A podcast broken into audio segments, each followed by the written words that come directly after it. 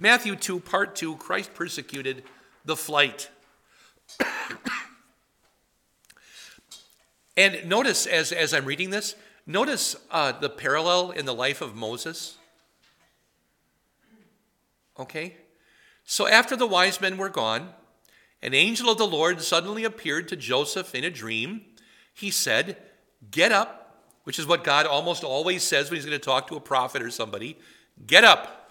Kum in, in Hebrew. Get up. Uh, uh, usually it's kum lech. Get up and speak. Or, but here, get up, take the child and his mother, and flee to Egypt. Stay there until I tell you, because Herod will search for the child in order to kill him. So, how does that parallel with the life of Moses? Well, they were going to kill the Hebrew children. Yeah, who was going to kill the children? Pharaoh.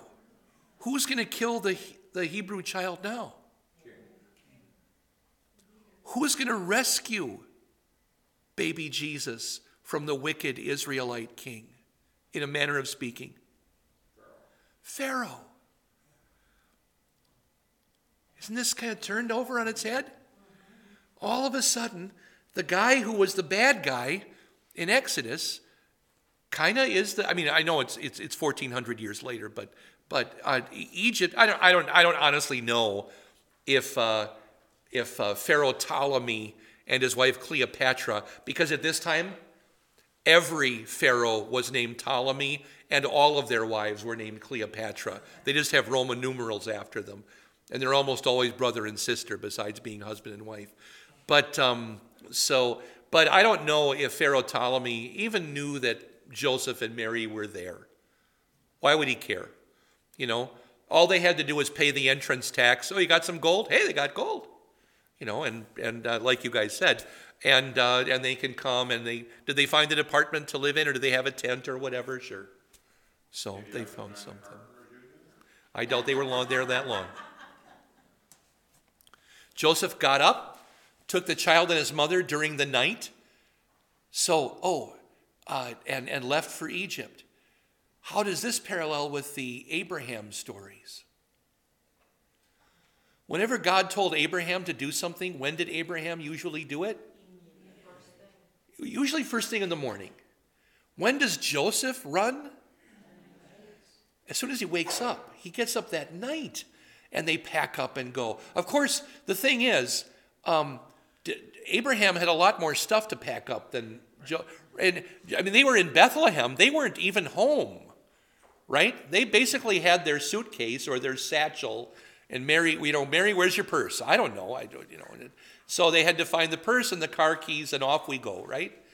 Um, and they and they get going, and they left for Egypt. He stayed there until the death of Herod.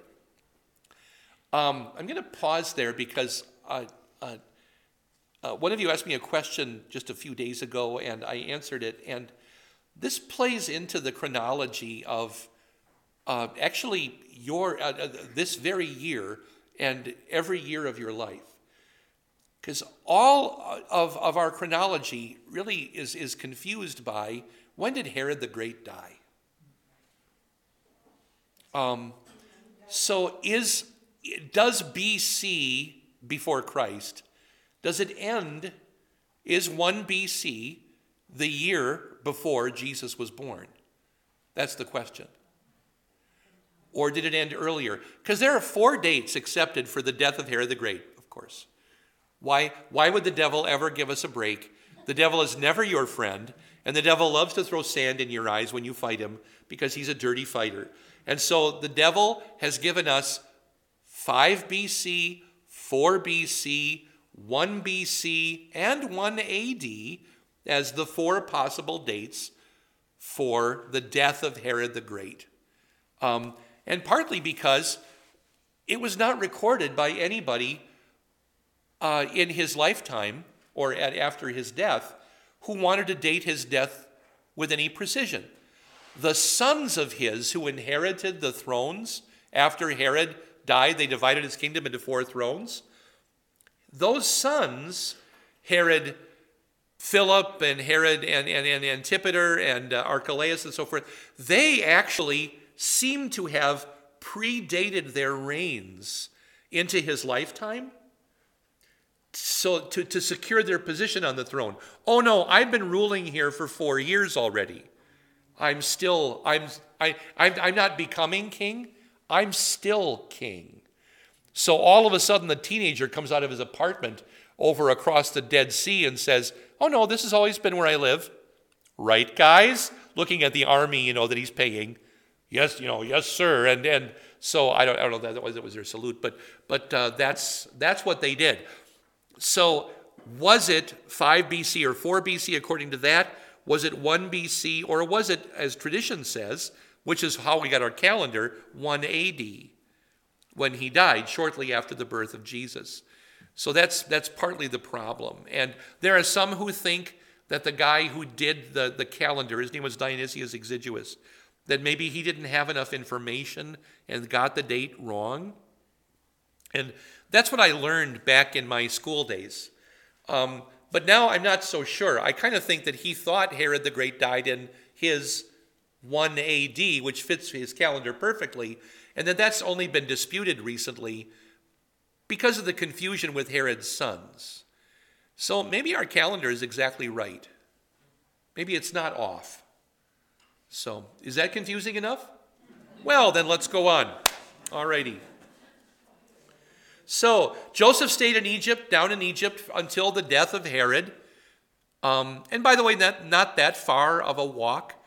The, the, the walk to Egypt from Bethlehem is a little farther, maybe twice as far as the walk up to Nazareth. No, these are not places that are that distant. You know, depending on what part of Egypt he went to, but if he had gone all the way to Goshen, then we're thinking it would have taken a couple weeks. Okay? Not just three days or six days, but a couple weeks, but still a couple weeks. Okay. Um, so he stayed there till the death of Herod. This happened to fulfill what was spoken by the Lord through the prophet. Let's all read it. Out of Egypt I called my son. Hosea 11:1. So another famous passage out of the prophet Hosea, which is in Hosea a reference to Israel coming out of Egypt as a nation but seen here as also a prophecy of Christ coming out of Egypt. Um, and I just want to bring this up. So the Lord used a prophet. This is Hosea 12 13, a different verse. The Lord used a prophet to bring Israel up from Egypt. By a prophet, he cared for him. So Hosea is talking about Moses, clearly, right? That's the prophet who brought Israel up out of Egypt. But this time, if we just apply Hosea's words, the Lord used what? To bring Israel up from Egypt by blank, he cared for him. I came up with four ways to answer that. Um, the Lord used his word to bring Israel up from Egypt. By his word, he cared for him. Would that be accurate? Sure. What about a carpenter? The Lord used a carpenter to bring Israel up from Egypt. By a carpenter, he cared for him. That'd be a more direct parallel with the prophet, right? But could it be the Lord used an angel to bring Israel up from Egypt? By an angel, he cared for him? That one could be. I also thought you could even do the Lord used Pharaoh to bring Israel up from Egypt. By Pharaoh, he cared for him. It's more ironic and so forth. Any of those could be, could be the case. I'm just playing with uh, a passage here. It just an exercise. Let's go on. It's good to get your daily exercise. Herod kills the boys. When Herod realized that he had been outwitted by the wise men, he was furious. The word, the Greek word furious, is it, it's the word for he got really hot. His, his rage uh, burned in him. Did I say something else about this in the notes or not? Um, oh, and, and this is a meanwhile incident. They're still in Egypt, of course, while this is happening. I don't think I said anything about this in the notes. Okay. I sure did study the word thumos for a long time this morning, though. I think I got called away from my office. I never wrote anything down for you. But anyway, he issued orders to kill all the boys in Bethlehem and in all the surrounding countryside from two years old and under. Why that age group? Why go all the way up to two? Could be. Could be. I, th- I go ahead. You mentioned that he was going back to when he could have been conceived. Could have been going back to conception in his mind. And uh, I think if you're trying to kill somebody, overkill is acceptable. Right? In the days before precision jo- drone strikes, you know, how do you how do you how do you kill it? In fact, in German, there are, there are two words for kill. You can kill someone or you can kill them dead. Thoroughly kill. You know what? What's the difference? Uh, one is one is you stab him. The other one is you blow up his house and everybody in it. And that's what Herod's doing here. He's going to make sure that he kills all the boys in Bethlehem. Um, I was asked to actually research this number for somebody a while ago. I think it might have been one of our Sunday school teachers and asked me to, to look it up.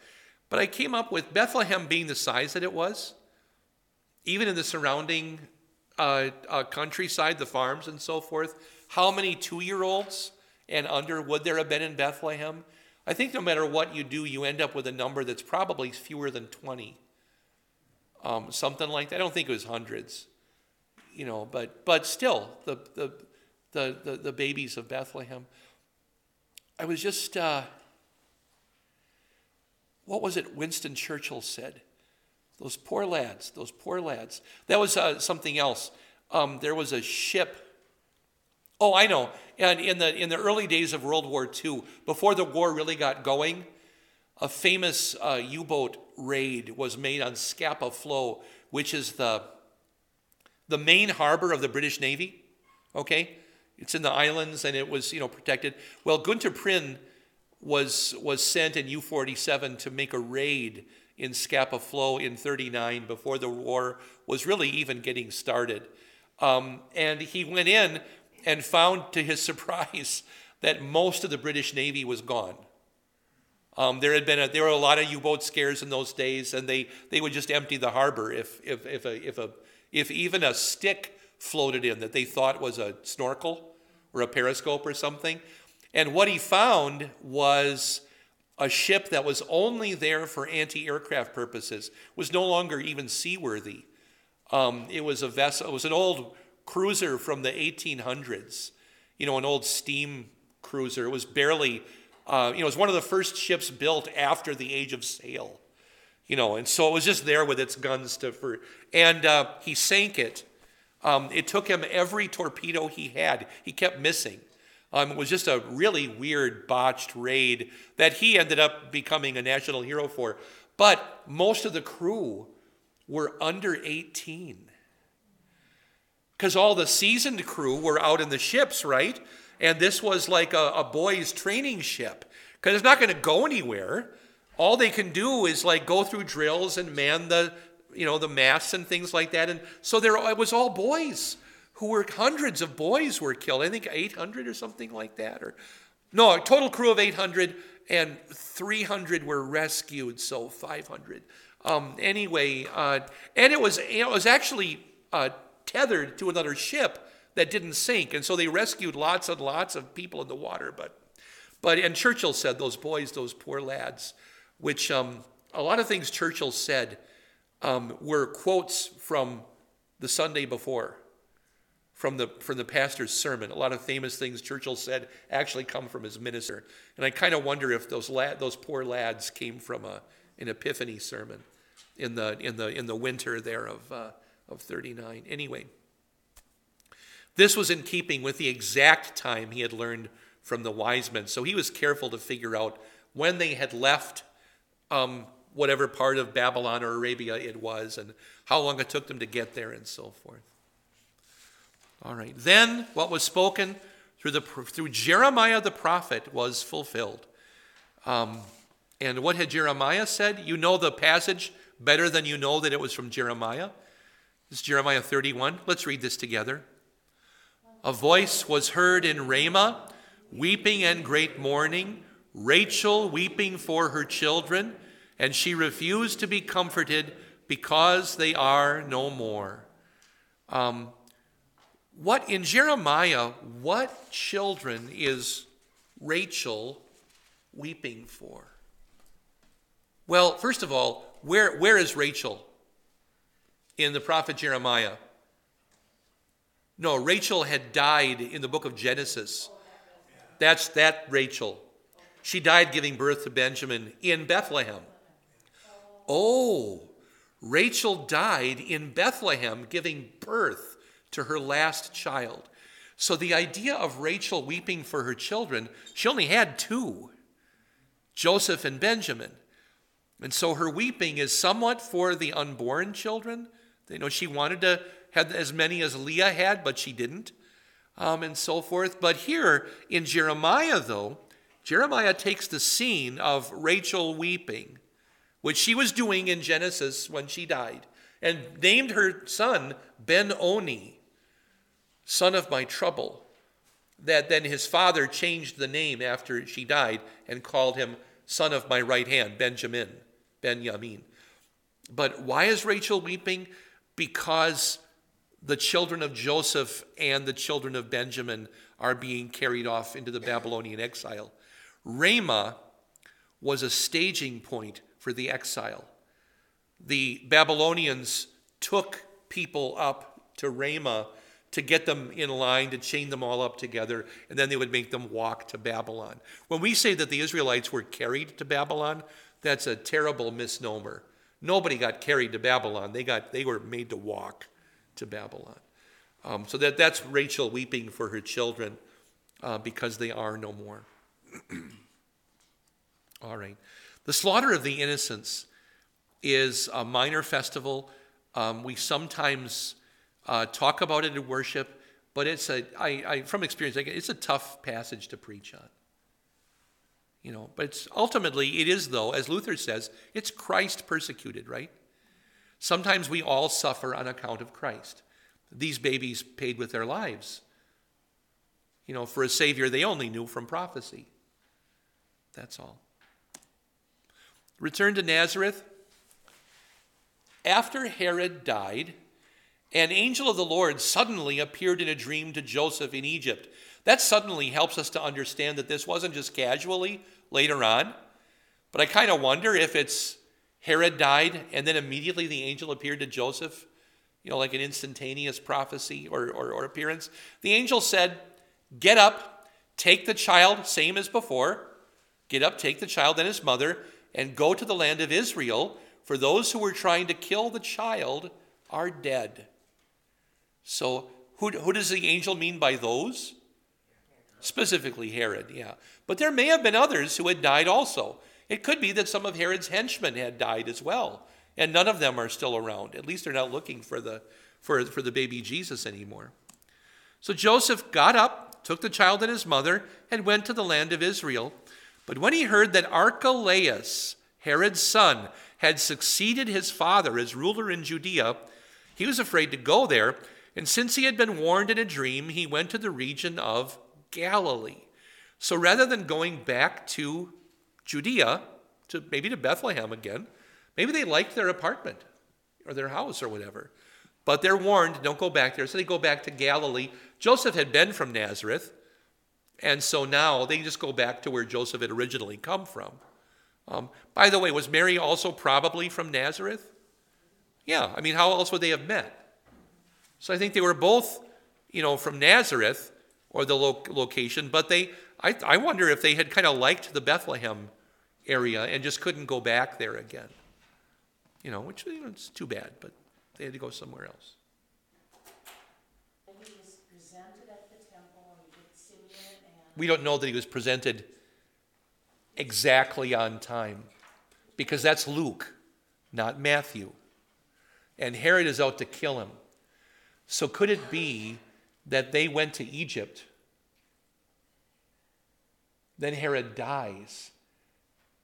And now they can go have him purified and then have Mary purified, but then they head right up to Galilee.